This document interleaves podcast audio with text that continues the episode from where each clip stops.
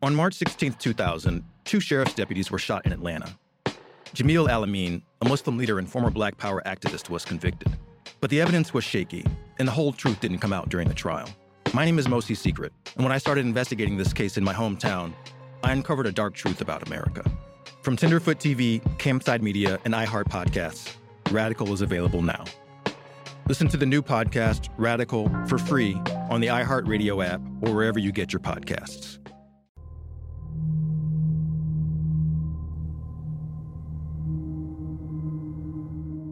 If you could have gone back in time as an investigator, what would you have worked more or tried to have done to even go further than, I mean, listen, I know that might be a hard que- question because it's obvious you convinced your bosses that whatever was in the prosecutive report was way more or was, was of sufficient enough information to file case. But looking back now, these many years ago, what would you have worked, you know, or what angle would you have worked to dig up more information? I, w- I would have not had LAPD be part of anything. And like what I originally did when I had uh, uh, the number two guy, Jim McDonnell, who was able to get their whole case file for me. Because if they never, if they never would have known that, that first of all, that the FBI, understand, Don, LAPD had shut this case down basically without officially shutting it down. They had not done anything for two years. Nothing. And it wasn't until I came knocking at the door and I started meeting with Steve Katz and I started looking at their file when they knew about it. If I were to go back now, if I never would have said anything to anybody other than my FBI bosses, and then with Jim McDonnell getting me a copy of the case, uh, not a copy, but the actual case file and able to look through it that first time, if I never would have said anything to anybody, I would have had all those pictures that they have of um, of the Petersen Automotive Museum, the people that were there, and uh, the um, the officers that were wearing, you know, like this, you know, suit and ties. They weren't wearing police uniforms, but all those pictures, I would have been able to get the picture that Big Gene told me about. That uh, that Cass and three others write up in their interview that they showed him that was fuzzed out so I could have I could have gone back as many times as I want. I'm going to assume because Jim McDonnell was really cool about things, and I Steve Katz would have never known that I was looking at his case file. Um, nothing ever would have been hidden. That's that's 100. percent That's what I would have done. On page 15 of the legal filing is where the lawyers for Miss Wallace and the Wallace family outline the information and evidence that the city and the LAPD knew about and decided to hide not only from the family but furthermore decided that this evidence and information was not worthy of further investigation. Because if it was, David Mack and Rafael Perez would have been charged with conspiracy to commit murder. So, here we go. City of LA and LAPD has known since March 9th of 1997 that Rafael Perez was on duty as an LAPD officer on the night of the murder. This is documented in what is called a daily field activities report.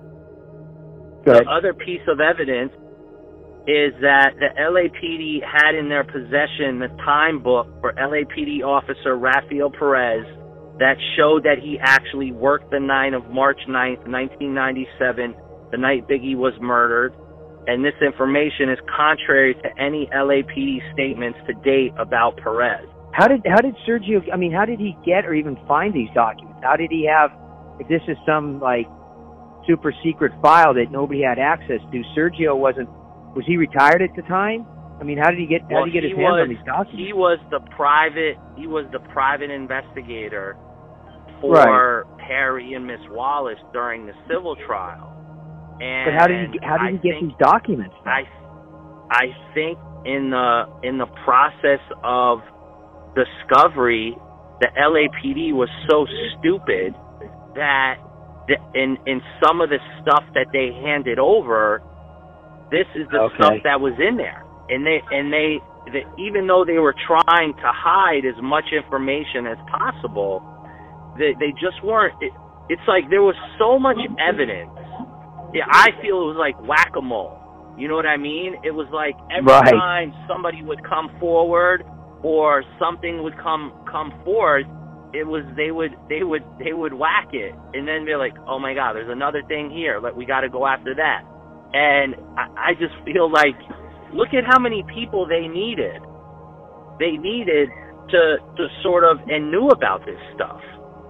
The city and LAPD have further known since March 9th of 1997 that evidence existed which placed an officer Perez at the actual crime scene. This exists and is listed in a log of reporting officers at the scene of the murder. Rafael Perez was looking for actual shell casings after the shooting. And I beg the question why would Rafael Perez, who was working Rampart Crash in another neighborhood nowhere near Hollywood, was doing at the scene of the murder of Biggie? Those rogue cops had something to do with the murder of Biggie Smalls. They did the murder and planned the murder of Biggie Smalls. They were seen at the Petersen Museum. They were seen picking up bullets at a crime scene, picking up shell casing.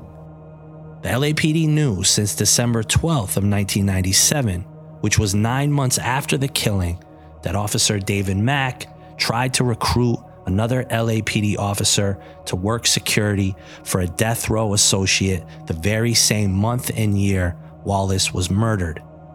LAPD officer Kevin Lowe advised LAPD detectives that in March of 1997, Mack requested him to work security for the girlfriend of Suge Knight. This is important because many people have tried to say that Mack and Suge had no relationship, and Suge has denied knowing Mack or Perez. In the civil trial, the statements by Kevin Lowe to the LAPD was never handed over to the lawyers of the Wallace family. There also exists a tape recorded interview of Kevin Lowe, which has been hidden. Is untouchable. I mean, he's proven he's untouchable. He that I guess the easiest way for me to explain it is is for him to to still not admit that he did the bank robbery. Just he there there is no boundary that he will not try to cross. And I get him to talk, and I think if you feed his ego, he just may finally say, "Yeah, you know what? Fuck it. I was there that night, but you know what? I wasn't. I was off duty. You just to get him to admit anything at all. To say, Yeah. "Fuck it. Yeah, you know what? I wore a suit. I was there. So what? What are you gonna fucking do about it?" He may be that arrogant, or he may even say, "Yeah, I was a cop. I was working that night. What are you gonna do about it?" Type Yeah. thing. Yeah. I wouldn't be surprised if he even said something like that. The LAPD and the City of Los Angeles lawyers knew since 1998 that Rafael Perez was in possession of cop tools at the time of Wallace's murder, and he had used these tools to commit other crimes.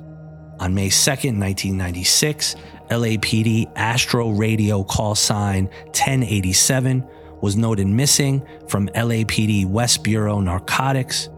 The radio was activated on July 5th, 1997, on the LAPD's Devonshire frequency, an area near Can Am Studios, the recording studio that was used by Death Row Records.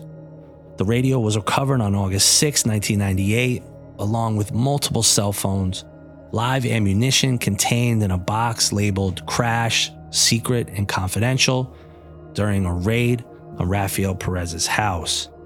These tools were in Perez's possession on March 9th, 1997, the date of the murder, and November 6th, 1997, the date that David Mack robbed the Bank of America. Do you think the the method of communication would have been the police radios that were found in the possession of Mack?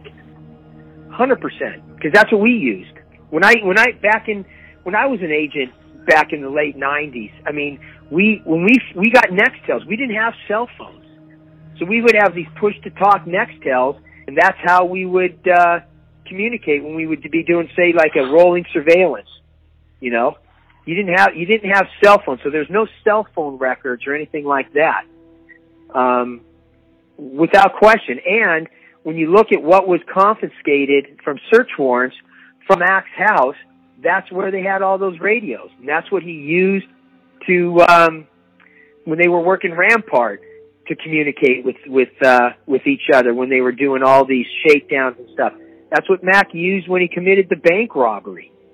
You know, those radios, that, that was, that was a form of communication. And all that stuff was found, uh, during the search warrants of Mack's house. The LAPD the city of Los Angeles knew since 1999 that David Mack confessed to being at the scene of the murder the night of the murder. In the LAPD's interview of Benny Keys, who was incarcerated with Mack, it was not produced to the plaintiffs until very late in the civil proceedings. The tape recording of the interview of Benny Keys has never been produced, although it should be a part of the discovery. Benny Keys was interviewed again by LAPD detectives on January 25th of 2001, where he stated that Mack indicated that he was a member of the Blood Street Gang. This interview was recorded and this audio exists. Keys went further in the audio interview, saying he saw photographs of Mack and Perez wearing red rags. Keys stated that Rafael Perez visited Mack in jail on two occasions and was accompanied by LAPD officer Sammy Martin. Are you familiar with the Bloods Street Gang? Yes, I am very familiar with the Blood Street Gangs. And how are you familiar with the Blood Street Gangs? Through uh, Marion Knight, Suge Knight. Do you have an understanding as to whether there is a relationship or association between Mr. Knight and, and Death Row Records and the Bloods Street Gang? Yes, there is major connection. Okay. The Lueders Park uh, Bloods, which is where Suge is from, uh, they uh, usually did a lot of work there at Death Row. Uh, some, I'm saying my part that I know of, and that they are associated with, with Suge Knight and Death Row Records.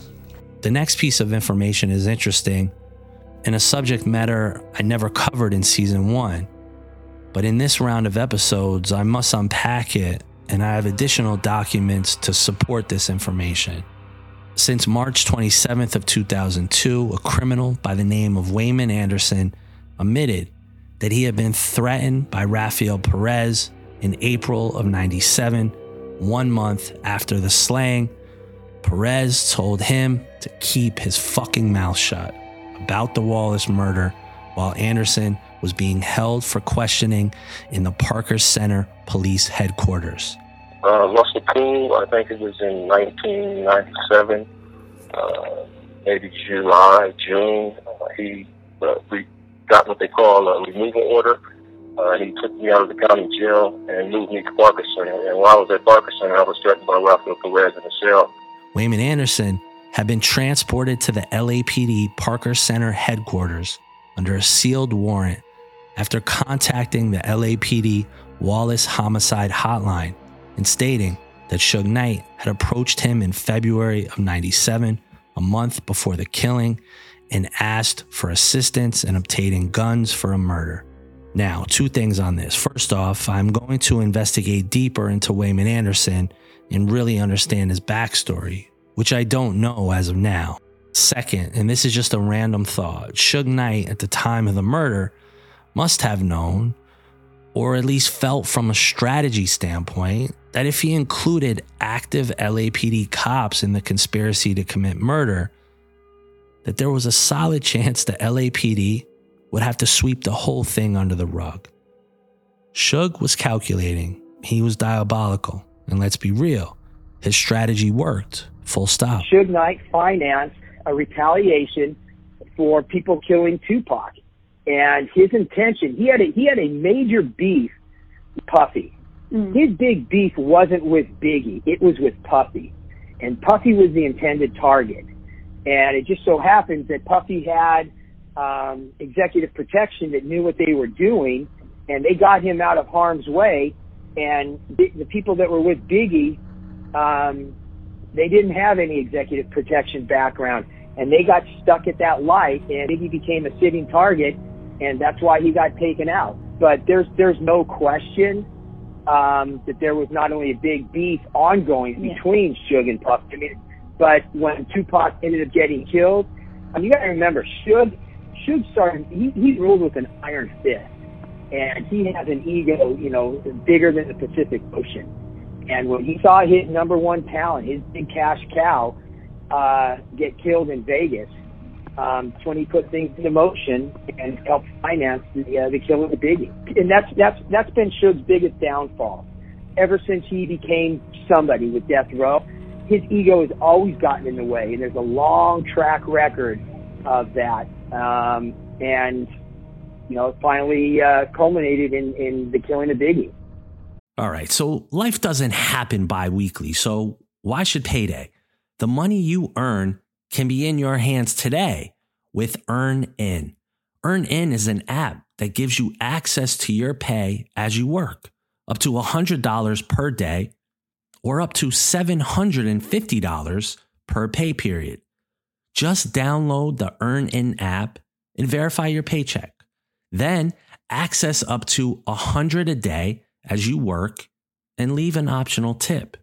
Any money you access plus tips are automatically repaid from your next paycheck.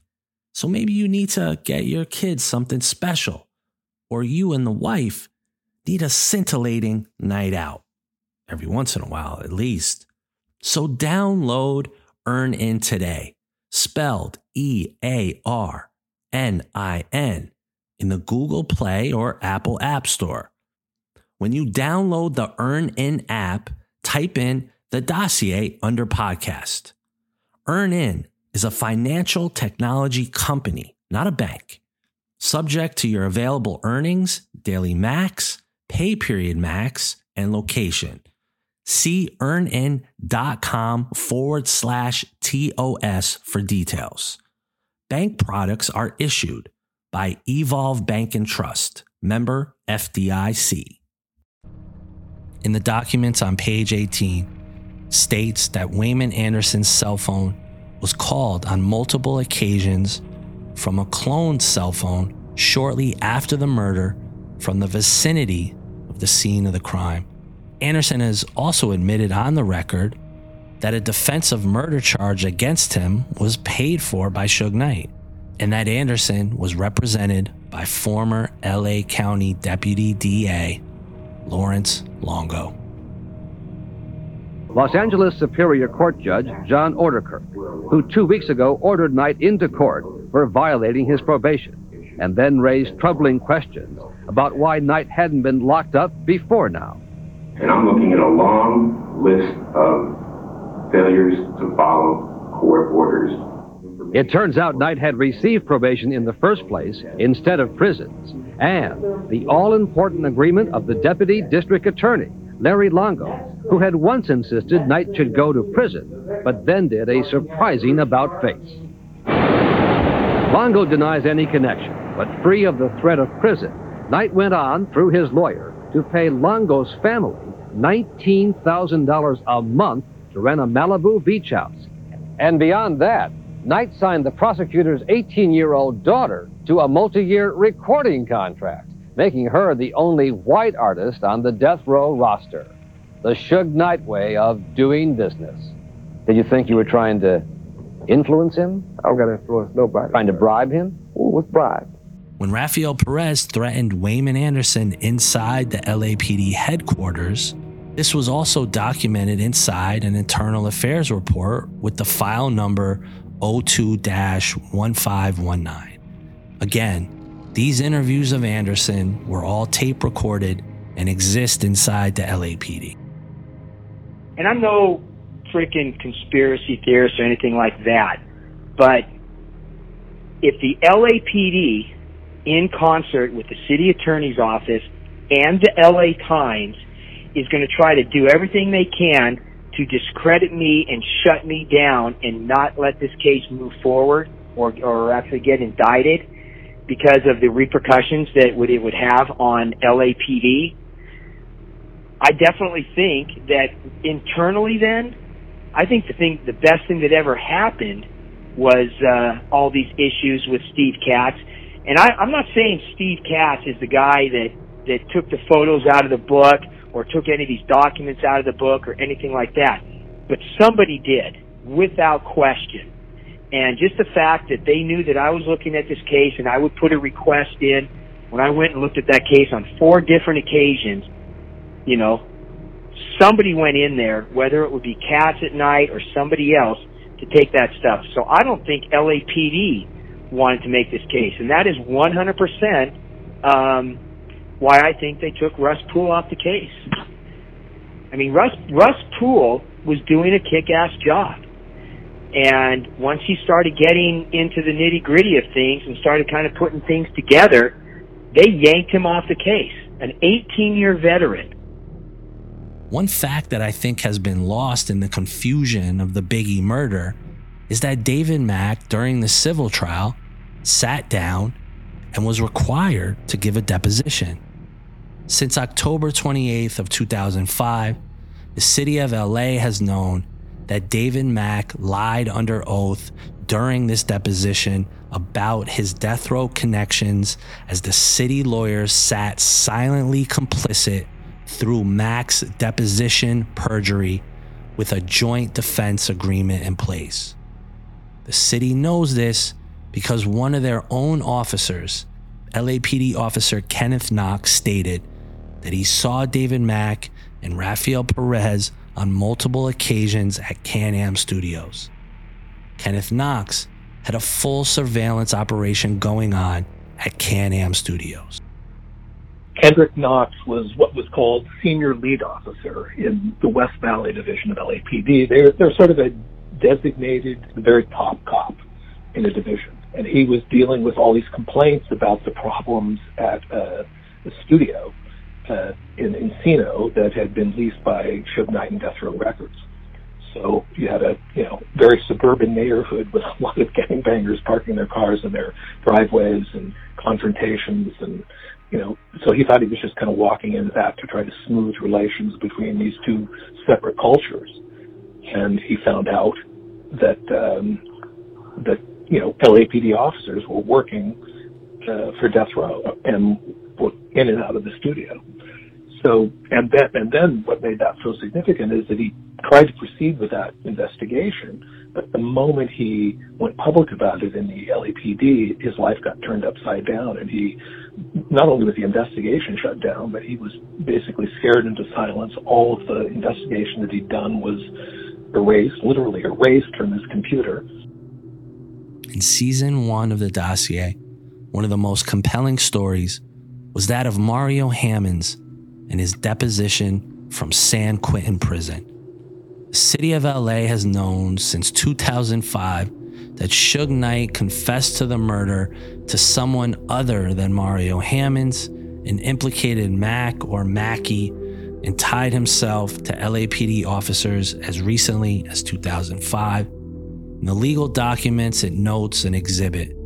It does not say who Knight spoke to about this when Steve Katz was the case agent, okay, there was nothing done for for like two to three years. Zero, nothing. I had I looked at files. I mean, like I said, we had them all right there in Chief McDonnell's office. There was nothing going on. The only reason, and I think it's even stated somewhere, that the only reason the LAPD even started looking back into this investigation is because the FBI was. Katz was done. I mean, let's face it, Russ Poole did a huge percentage of the LAPD investigation. And then when he finally got kicked off and Katz took over, and I think his partner was a guy named Adrian Solar, if I'm correct. I was just going through some stuff.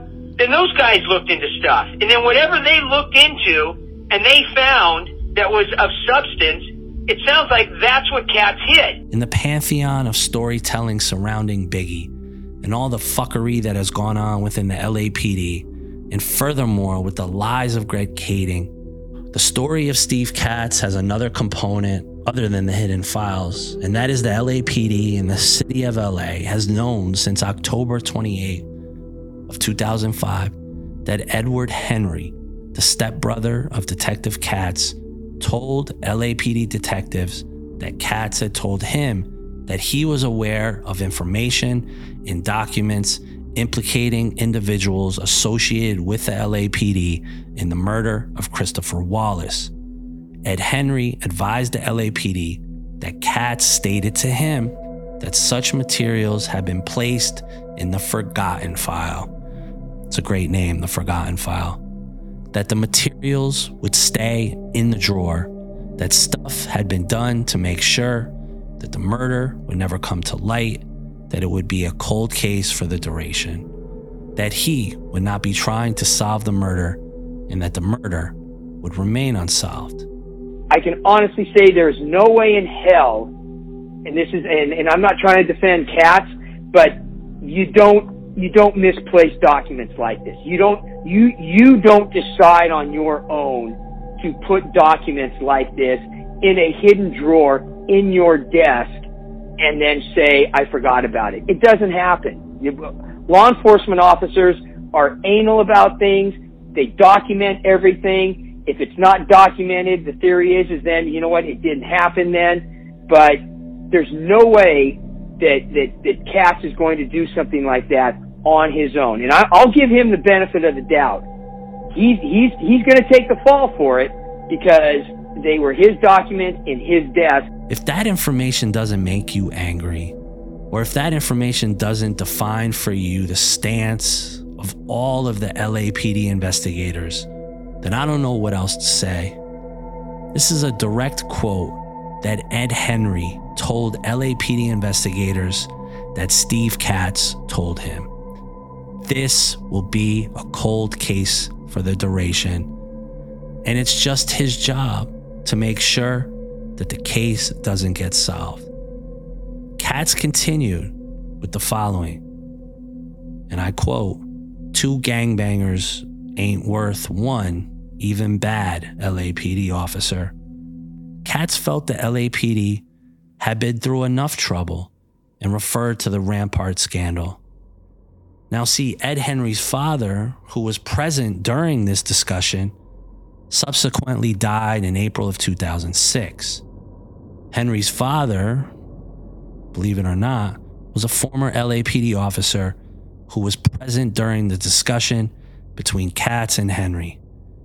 The Wallace family was never able to depose Ed Henry's father to get that information on the record.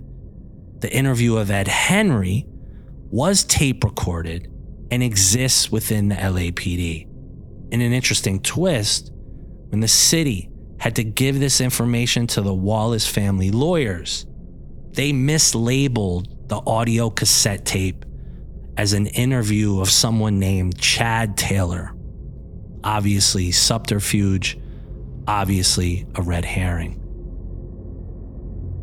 While Sergio Robledo did give me the files that is the basis for these episodes, he also gave me another set of documents, all related to what have become known as the Forgotten Files of the murder of Biggie. The Forgotten Files document was mentioned before, but never in depth. And next time on the dossier, I will go in to the Forgotten File and what it meant for the Wallace family and what it meant for the FBI and the lawyers for the city of Los Angeles. Next time on the dossier.